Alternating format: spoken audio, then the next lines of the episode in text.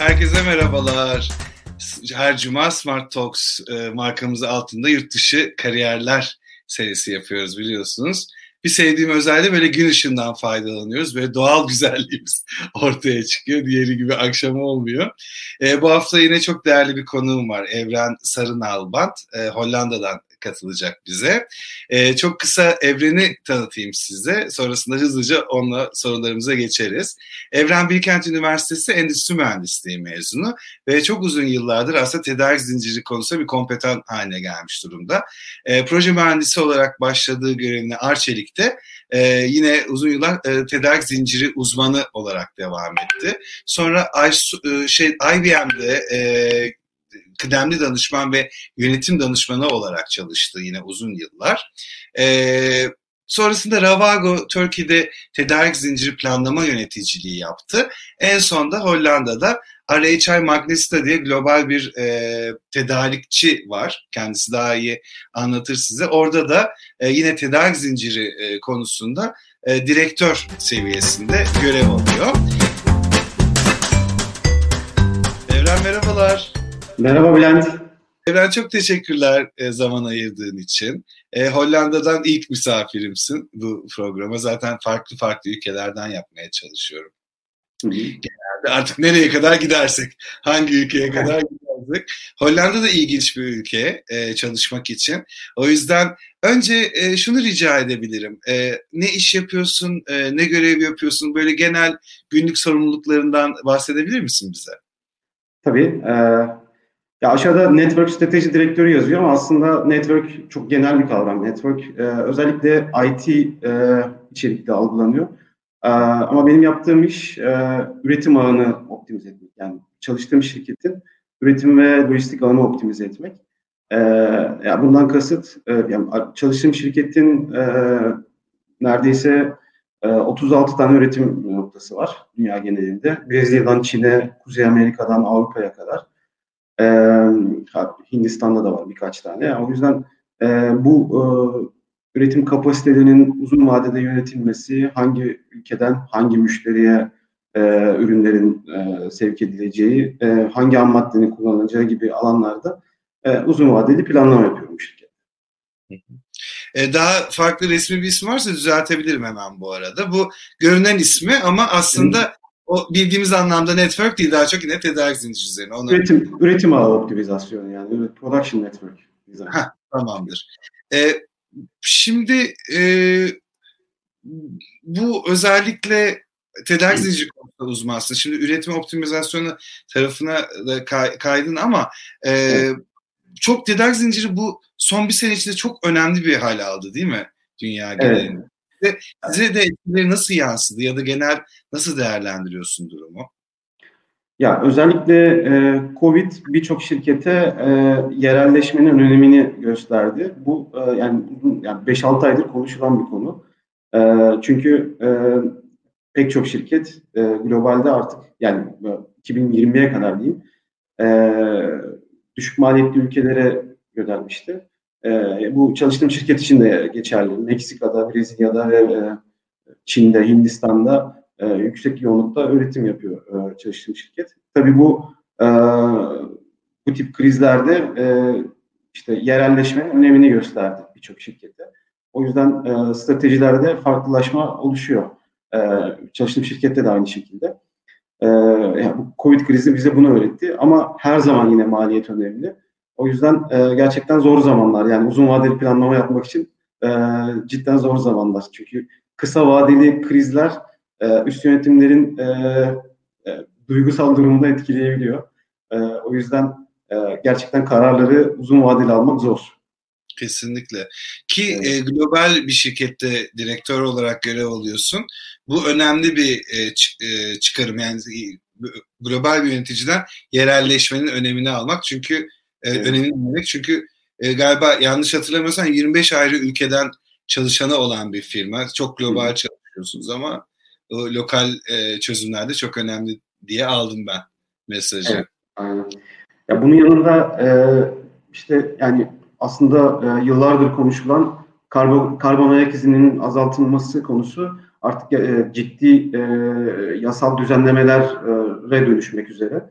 E, bu da e, işte hani Çin'de üretip Avrupa'ya sevk edelim, Meksika'da üretip e, Asya'ya sevk edelim gibi kararları zorlaştırıyor. Yani sadece maliyet odaklı olmaktansa olmaktan da e, ziyade e, işte karbon ayak izini e, e, düzeltmek, e, işte müşteriye tepki süremizi e, optimize etmek gibi e, birçok farklı e, etkeni de dikkate almamızı sağlıyor. Yani zorunlu tutuyor aslında. Doğru.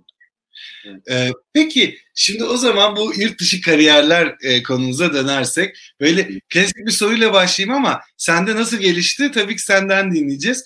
Neden Hollanda diye başlasak hikayenin başına dönsek biraz bize bahseder misin? Ya Hollanda aslında e, özel olarak Hollanda'ya gitme gibi bir hedefimiz yoktu ailecek.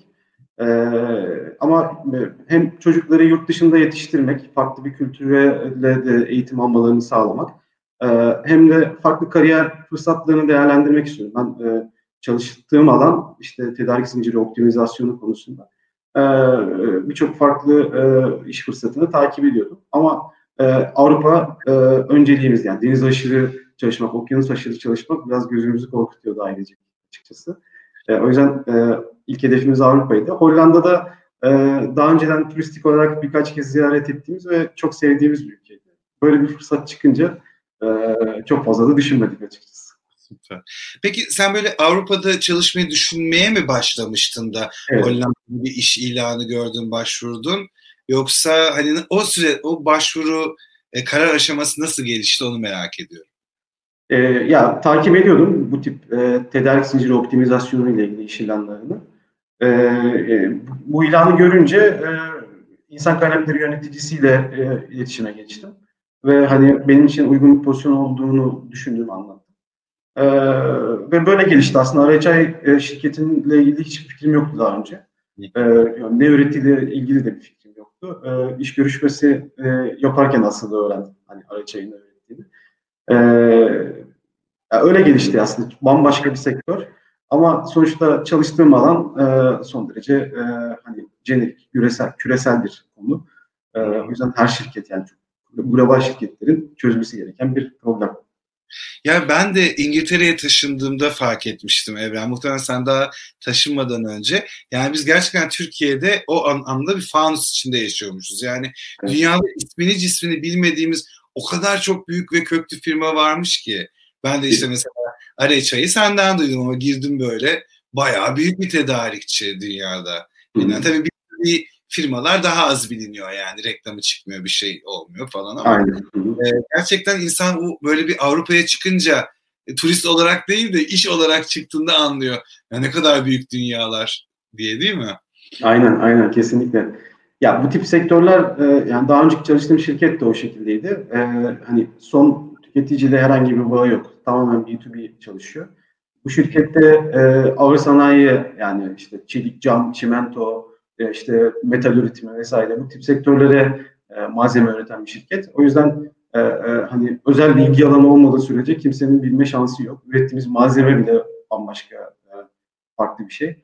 E, o yüzden e, evet yani yurt dışına çıkınca insan fark ediyor yani ne kadar çok e, çeşitlilik var aslında hem sanayi sektöründe hem e, hani kültürlerdeki çeşitliliği fark ediyorsunuz. Kesinlikle.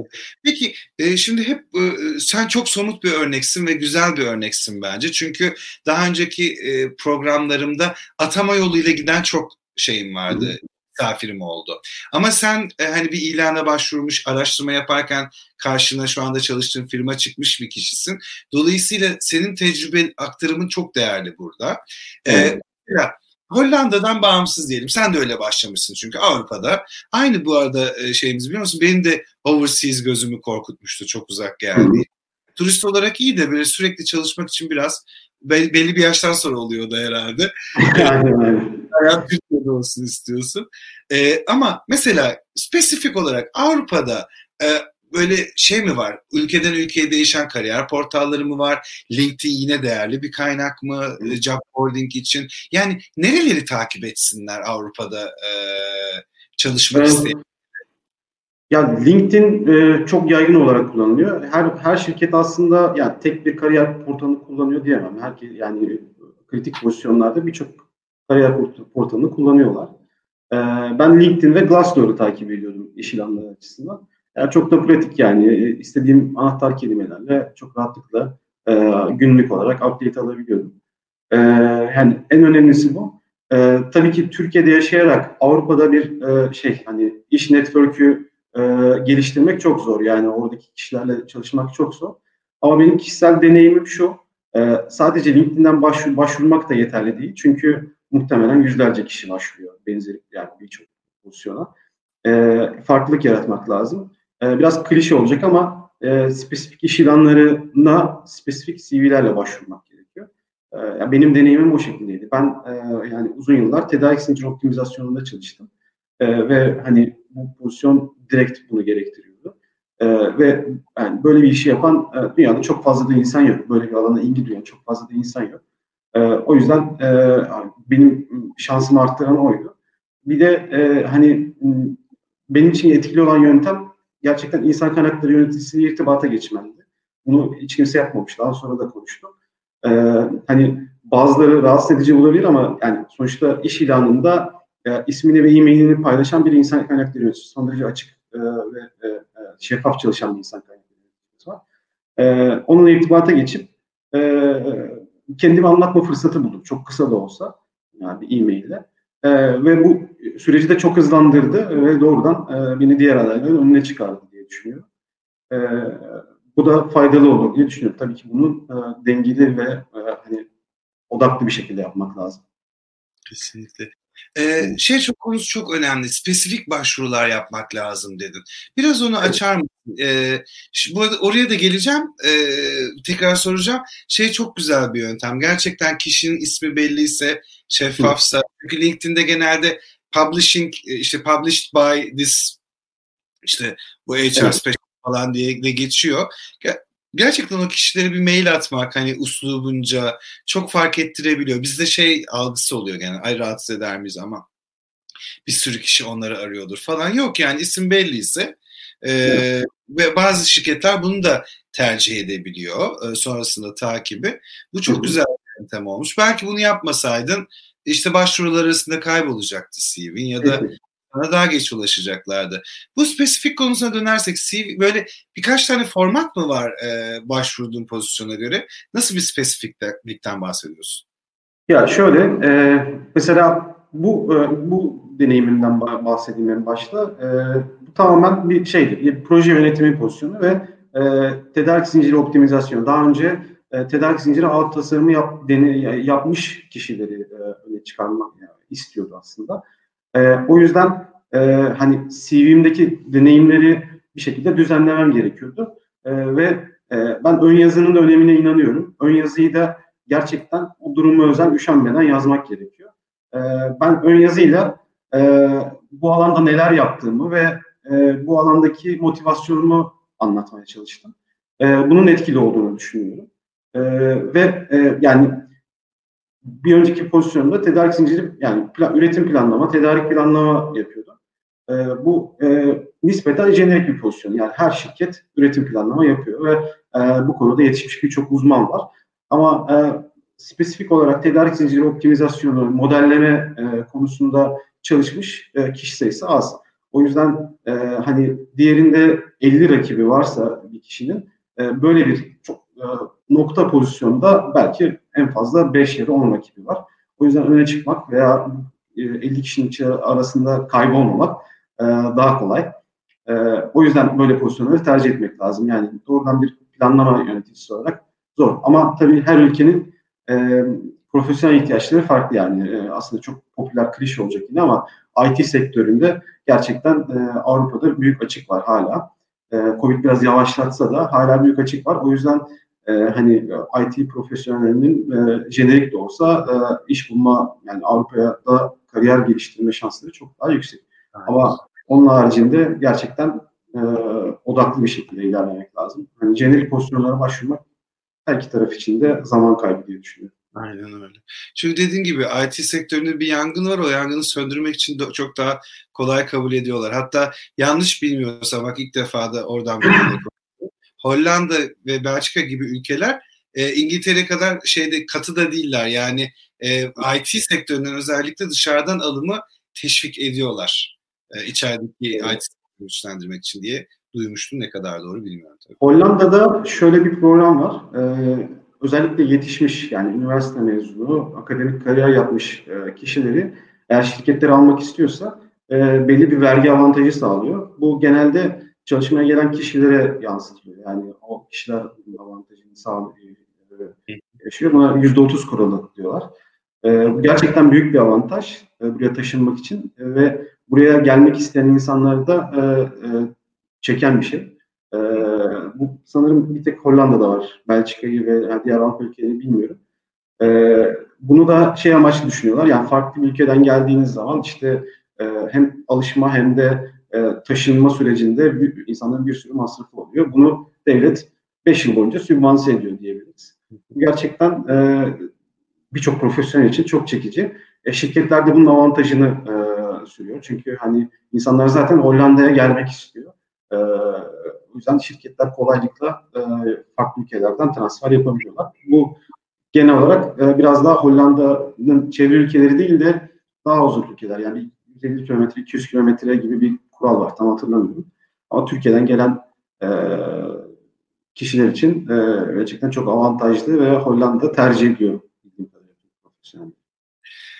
Bu hemen cover letter'ın e, önemine geri döneceğim. Ben de işe alım uzmanı olarak hani senin e, tecrübelerini destekleyen bir şeyler söylemek istiyorum.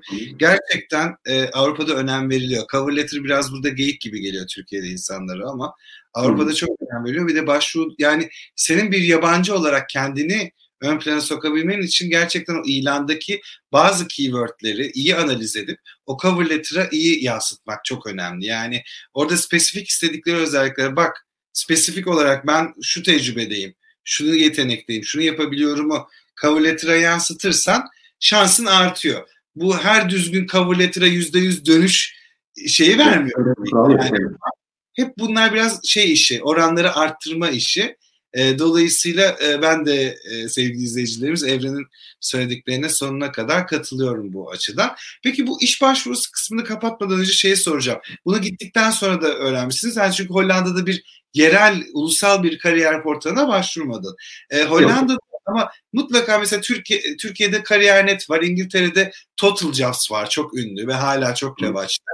Hollanda'da böyle bir site gözüne çarptı mı izleyicilerimizin başvurabileceği? Ya hiç araştırmadım açıkçası. O yüzden çok Şansını deneyim sorayım dedim.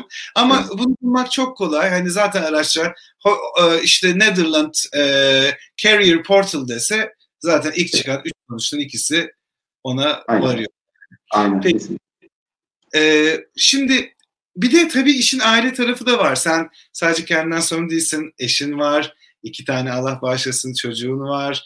Ee, bu karar aşamasında hay Allah ya bekar olsaydım çok kolay olur ya da aileyle kolay zor. Hani o onu nasıl tarttın onu merak ediyorum. Ya işte e, özellikle hani teklif aldım tamam eyvah gidiyoruz dedim. Ne oldu o zaman? Gerçekten stresli zamanlardı. Yani e, Hollanda ve hani e, bu iş benim için yani kişisel olarak, bireysel olarak çok çekici. E, iyiydi. Ön başta da öyle, hala da öyle. E, ama tabii e, eşimin e, çekinceleri oldu. Tabii çocuklar için de e, hani bunu nasıl yöneteceğiz, bu Hollanda'ya adapte olabilecek miyiz diye e, bir gerçekten e, birkaç hafta uykusuz gecelerimiz oldu. E, bunu tabii nasıl çözdük? Bunu çözmenin kolay bir yolu yok. E, daha önceden Hollanda'ya taşınmış, burada birkaç yıl yaşayan e, arkadaşlarımıza veya çevremizin arkadaşlarıyla irtibata geçtik. E, onun çok faydası oldu. Özellikle benim yakın bir arkadaşım var e, Hollanda'da yaşayan. E, o bize gerçekten önemli tavsiyelerde bulundu. İçimizi rahatlattı. E, tabii kızım benim 9 yaşında. E, yani geldiğimizde 8,5 yaşındaydı. E, 8 yaşındaydı hatta. E, hani onun dili öğrenmesi ne kadar hızlı olacak adapte olabilecek mi, başarılı olabilecek mi? Bu bizim için çok büyük soru işaretiydi. E, ama e, arkadaşlarımız gerçekten içimizi rahatlattı. Birçok opsiyon var. E, yine de zor bir karar. Yani e, benim durumda olanlar için, e, yani böyle bir şey düşünenler için e, ciddi tartmalarını öneririm. E, çünkü e, gerçekten bireysel fedakarlık da gerekiyor çocukların eğitimini destekleyebilmek için. E, mesela benim de e, Flemenkçe, yani Hollandaca öğrenmem e, gerekiyordu ve bir buçuk yıldır hala ulaşıyorum öğrenciye e, kızımı destekleyebilmek için. Kesin kızın daha hızlı öğrenmiştir bence sana, sana göre. Tabii ki. Ya o 3 e, ay içinde benim telaffuzumla dalga geçmeye başlamıştı. Çok iyi. E, bak e, Evren onu da ben araştırdım biraz böyle çok cahil çıkmayayım diye. Biz şimdi bu dil konusu hep karışır ya. Şimdi ben şöyle bir kanıya vardım. Flemenkçe üst dil ama aynı zamanda klasik dil. Hollanda'da konuşulana Hollandaca yani Dutchça deniyormuş. Ben Datça'nın Hollandaca olduğunu da yeni öğreniyorum. ee, yani doğru mu bilmiyorum. Hani asıl en doğrusu sen bilirsin. Ne diyoruz evet. biz o diline? O yani Türk Dil Kurumu Flemenkçeyi Hollandaca olarak kabul etmiş ha. ama aslında e, iki tane dil var özetleyeyim. Biri Flamanca, biri de Hollandaca, Dutch dili. Ha. Burada Nederlands deniyor hatta. Dilin kendisi de Nederlands dili. E, Flamanca ve e, Dutch dili birbirine çok yakın. Hatta hani ben şu an mesela bir Belçika kanalını izlesem yani yüzde yetmiş anlarım yani. Ee, sadece farklı kelimelerin farklı yorumlan, yorumlanması var. Biraz da telaffuz farkı var. Ama onun haricinde çok yakın birbirine. Ee, ama hani Hollandaca'da konuşulan dil Hollandaca. Hollanda'da konuşulan dil Hollandaca. Yani Hollandaca desek yanlış bir şey demiş olmuyoruz değil mi? Evet, evet. Doğru değil. Çünkü böyle kro Hollandacı demek daha önce bana. Muhtemelen doğrusu oymuş. Peki yani, Hollanda ne kadar kritik onu sorayım o zaman. İş dünyası için. İş dünyası için e, yani Hollanda şirketleri e, Hollandaca bilen kişileri tercih ediyor diye biliyorum. E, ama hani ülke genelinde İngilizce konuşabilme oranı %99 falandır herhalde. Çünkü hani çok nadir rastladığım e, kişiler var böyle hani İngilizce konuşamayan. E, konuşabilen ama ya çok affedersin ben iyi İngilizce konuşamıyorum diye İngilizce kendini ifade edebilen insanlar var. Bunlar çok azınlıkta. Genel olarak e, hani çok akıcı İngilizceleri. O yüzden e, Hollanda'da e, yaşamak için Hollandaca öğrenmek zorunlu değil. E, ama büyük bir rahatlık sağlar ve sosyalleşme açısından önemli. Çünkü yani e, burada yaşayan insanlar tabii ki yani İngilizce konuşarak e, yakın ilişki kurma konusunda zorlanıyorlar, istemiyorlar böyle bir şeyi. E, Hollandaca birkaç kelime konuşabilmek hemen buzları kırıyor insanlar. Öyle söyleyeyim. E, iş hayatında yani benim çalıştığım şirkette e, hani komik bir istatistik vereyim. Yüzden fazla kişi çalışıyor ofiste. Ana ofisimiz değil aslında. Hollanda ofisi bir yan ofis. E, 26 tane bayrak var ofisimizde. Yani çok çok uluslararası. E, Portekizce ve İngilizce ana dil. Yani Hollandaca azınlıkta öyle söyleyeyim. o yüzden e, hani galiba vatandaşlık başvurusunda biraz kritik oluyormuş. Belli bir seviyede evet. bekliyorlar galiba değil mi? Vatandaşlık için tabii ki e, şey e, Hollandacayı B1 seviyesi olacak sanırım önümüzdeki yıl itibariyle. B1 seviyesinde bilmek gerekiyor. Hı hı. E, daha önceden A2 sonra B1'e çıkartacaklar diye duydum. Bunun bir sınavı var. Tabii 5 yıl burada yaşama şartı da gerekiyor. 5 yıl içerisinde hani biraz çaba göstererek B1 seviyesine, A2, B1 seviyesine çıkmak mümkün. Peki Evren e, biraz önce şeyden bahsettin. E, işte biraz böyle çok zor, hani zor bir karardı. Biraz başta zorlandık Hı. ama daha önce gidenlerin yardımıyla da daha kolay açtık diye. Şöyle bir toparlamak gerekirse Hollanda'da çalışmak isteyenleri ilk gittiğinde bekleyen zorluklar nedir sence? Genel gözlemin. Bir buçuk senelik deneyiminle. Ee, ya zamanlama önemli. Ee, ya bizim için zamanlama zorluydu mesela. Ben Temmuz ayında buraya taşındım. Ee, tabii çocukların okuluna nerede başlayacakları bizim için bir karar mekanizmasıydı. Biz yani ben e, Temmuz başına geldim. Eşim Ağustos başında çocuklarla beraber Hollanda'ya geldi. Biraz paldır küldür taşındık. Ee, o biraz zorlayıcıydı bizim için yani. Sıfırdan bir hayat kurmak.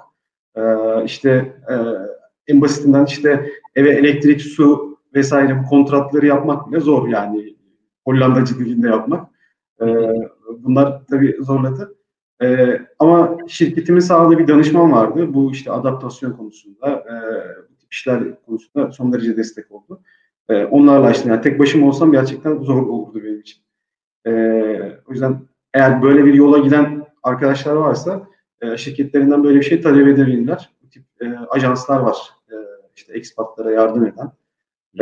E, şirketler bunu e, eğer talep edilirse yani pazarlık sürecinde e, talep edilirse dahil edebilirler diye düşünüyorum. Çok mantıklı oluyor. Altın bir öneri.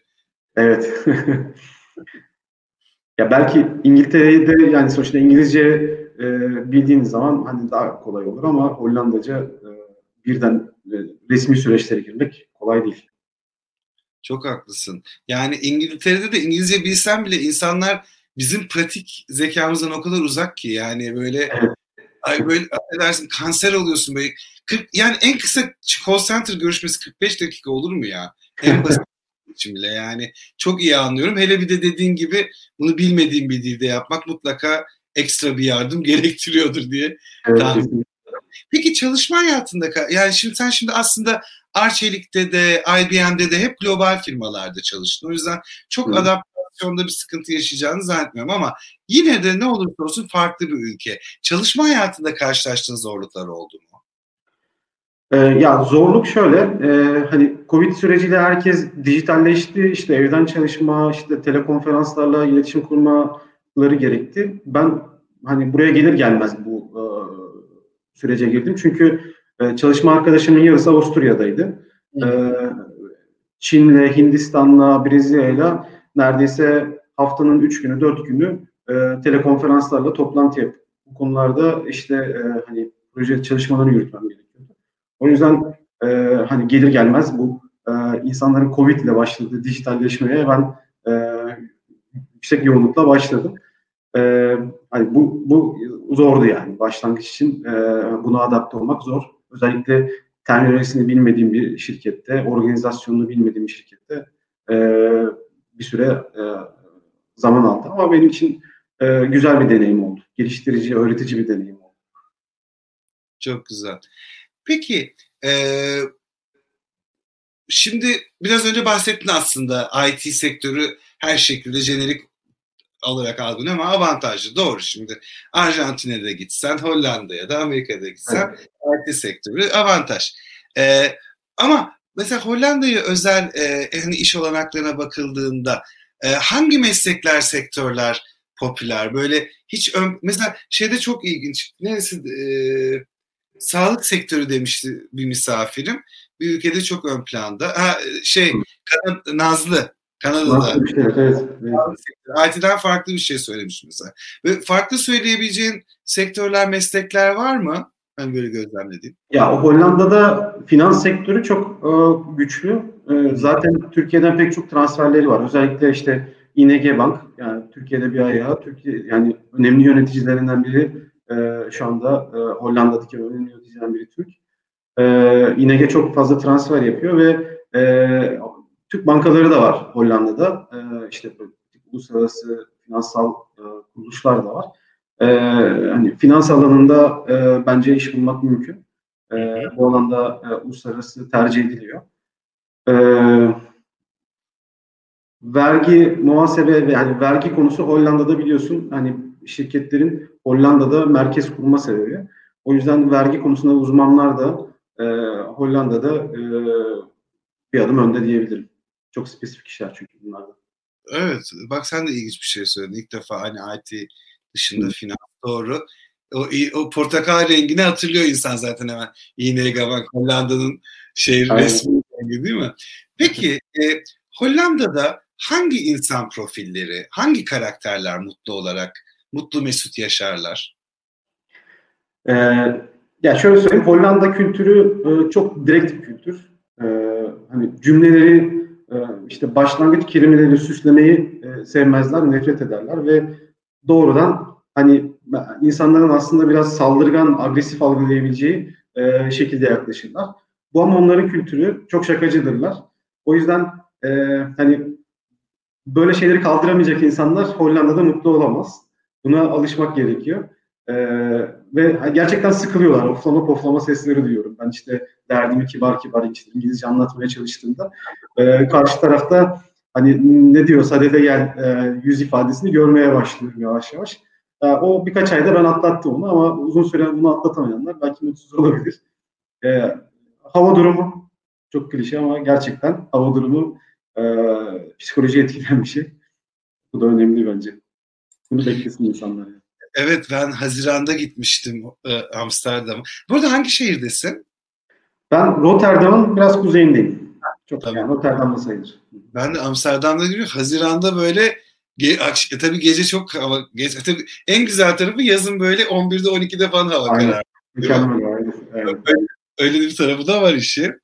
Ee, çok haklısın. Orada bile böyle hava kararmıyor ama donuyorsun gece soğukta. Donmuyorsun da üşüyorsun yani Haziran'da bile. Yani Doğru. yazın gerçekten soğuk ama Ağustos ayında 35 dereceleri gördük yani. Küresel ısınmanın etkilerini hissediyoruz yani İngiltere'de de. Bir hafta 10 gün böyle çok sıcak yapıyor değil mi böyle? Gerçekten? Evet, evet. Korkunç sıcaklar oluyor. Evren ne kadar ilginç bir şey söyledin. Yani direkt mesaj. Yani işte böyle hiç saygıdeğer abilerim, ablalarım şöyle de böyle falan hiç öyle bir girişe gerek yok. Direkt söyleyebiliyorsun. Aslında alıştığında ne kadar büyük konfor ve zaman kazancı sağlar. Kesinlikle. Kesinlikle. Yani bu şey e, bence aslında hayat kalitesini arttıran bir şey. E, ama Hadi tabii ama tabii bazen de şey yapıyor yani ama psikolojiye bağlı yani. O insanla girdiğiniz e, diyalogda sizin psikolojinize bağlı. Bazen böyle e, endişeyle girdiğiniz diyaloglarda direkt mesajlar insanda şey yapıyor, tedirginlik yaratıyor. Ee, yani ama tabii bu şey tamamen alışma meselesi. Aynen. Ee, bir brutally honest denilen durum vardı ya böyle hani e, bayağı sertçe dürüst adamlar yani. Direkt ne evet, evet. şey yaparsa söylüyorlar direkt iletişim. O, o da şey aklıma geldi. Şimdi 3-4 sene sonra Türkiye'ye dön, döndüğünde direkt böyle alışmışsın ya bir şeyleri söylemeye. Bu da garip karşılanabilir bu sefer de değil mi? Tam tersi. Evet, aynen. Geri dönüş adaptasyonu da gerekecek ondan sonra. Bir süre kampa girmem gerekecek. çok, çok iyi ya. Ee, peki Şimdi kısa bir e, süre olmuş ama son sorum e, şu olsun. Çünkü evet aslında tabii ki fikir ve tecrübe sahibi olacak kadar süredir oradasın ama bunun tabii yarısı pandemide geçti. Öyle bir şanssızlık var. Ama evet. e, böyle bu bir buçuk iki senelik e, deneyimini değerlendirecek olursak Hollanda sende nasıl bir vizyon açtı? Çünkü sen hep dediğim gibi global firmalarda çalışmıştın ama yurt dışında yaşama bu kadar uzun süre ilk değil mi galiba deneyim? Evet, tabii. Hani sende neleri değiştirdi, neleri gözlemliyorsun, nasıl bir vizyon açtı? Ee, onu onu merak ediyorum açıkçası. Ya ben biraz burada e, yani bugüne kadar hep çok iş odaklı çalışmıştım. E, burada e, Hollanda'ya taşındıktan sonra insanların bu konuya farklı e, baktıklarını gördüm. Yani iş sadece iştir. Hani hayatın e, hani zaman olarak belli bir kısmını alsa da e, onu yönetmek bizim elimizde. E, hani bunu bunu çok net hissettim insanların çalışma şekillerinden. E, kendimi de bu konuda yönetmeye başladım. Zaman yönetimim çok zayıftı bugüne kadar. Zaman yönetimimi iyi yapmaya çalıştım. Bu vizyonları açtı bana. Yani Avrupa'da Avrupa kültürüyle yaşamak ve hani iş kültürüyle e, çalışmak e, bu vizyonu açtı. E, ben bunu çok daha önce de yapabilirdim. Türkiye'de de yapabilirdim ama Türkiye'de kısa yolları işte e, tercih ediyoruz. İşte hani süreç prosedür vesaire e, pek yani ya, arka, arka alanda kalıyor bizim için yani. Önemli olan hemen işi halletmek, bitirmek, başlamak hatta. E, o e, hani işi bitirmek önemli burada. Başlamak, o hevesle beraber sürdürmek e, benim için yani burada farklı bir şey oldu. Ee, bu arada arkadaşların mesajları gördüm şu anda. Evet, e, İpek Hanım, Ercan, e, Ümit Bey başarılar iletmiş. E, Umut Bey'e teşekkürlerini iletmiş. Ben de dedim bir şey sordum ya dönersen Türkiye'ye işte garip olmaz mı falan. E, Olgay Bey de geri dönerseniz tabii demiş. Hayat bu yani hayatında çıkaracağı. Yani hiç belli olmaz. Aynen. Hiç kimse e, gemileri yakıp gitmiyor yani Türkiye'de. Kesinlikle. Ben de mesela İngiltere İngiltere diyorum şu anda Türkiye'deyim. Geçen gün yani. Belli olmuyor bu işler. Artık dünya arka bahçemiz gibi bir şey. Ee, Evren sana çok çok çok teşekkür ediyorum katılımın için. Ee, çok e, de, değişik bilgiler verdin gerçekten. E, Umut Bey'in dediği gibi e, ufuk açıcı bilgilerdi. E, Hollanda'da çalışma hayatıyla ilgili e, ilk defa bu de, e, detayda dinlemiş oldum ben de. Yani bu programları böyle gizli ajandam zaten ben ve program adı altında kendim bilgileniyorum. Çok hoşuma gidiyor. En Çok iyi evet mantıklı. Ben sağlıyorum galiba bu programlardan. Arada da birilerine bir şeyler aktarabiliyorsak ne mutlu bize diyelim. e, son eklemek istediğin herhangi bir şey var mı Evren? Ee, Ya Hollanda'yı düşünen arkadaşlar için e, Hollanda'nın gerçekten güzel bir ülke olduğunu söyleyeceğim. Hani çok genel bir yorum oldu ama buraya gelen insan, burada yaşayan insan anlıyor. E, hani doğasıyla, e, yani kültürüyle farklı gelse de kültürü de e, çok güzel. Çocukların çok mutlu e, büyüdüğü bir ülke. E, bu hatta belli çalışmalarla, istatistiklerle de işte e, söyleyeyim işte desteklenmiş bir bilgi öyle söyleyeyim. E, gerçekten çocuklar e, mutlu yetişiyor ve eğitim sistemi de Türkiye'ye göre çok farklı. Hani e, çocukluğu taşınmayı düşünen aileler de Hollanda'yı e, hedef olarak alabilirler. Peki. Tavsiye Tekrar teşekkür ediyorum ayırdığın zaman için. Ee, Tamamdır. Çok... Görüşürüz. Görüşmek üzere. Evet, bu haftaki yayınlarımızın da sonuna geldik. Yurt dışı kariyerler serisi aslında çarşamba günkü e, programlarından sonra devreye geçirdim bir konsepte ama çok ilgi gördü. Ben de çok nokta atışlı olduğunu düşünüyorum. E, aynı anda seyreden çok olmasa bile sonradan çok seyrediliyor, e, görüyorum. E, bir de gerçekten böyle katalog gibi diziliyor. Çok değerli profesyoneller. Yani hiç boş atmıyoruz. Çok gerçekten değerli profesyoneller, senelerce deneyimi olan insanlar katılıyorlar programlara. Ee, en güzel tarafı da yani böyle genelde fark ettiyseniz yurt dışında doğup büyümüş kişileri tercih etmiyorum. Yani Türkiye'den gidip o karşılaştırmaları yapabilecek eksisiyle artısıyla programlarda sorularımızı soruyoruz ve çok güzel bir almanak oluşuyor aslında. Ee, evrende bu almanağın son sayfasıydı şimdilik. Kendisine de tekrar teşekkür ediyorum. Ee, katılımlarınız, yorumlarınız için de teşekkür ediyorum. Herkese iyi hafta sonları şimdiden.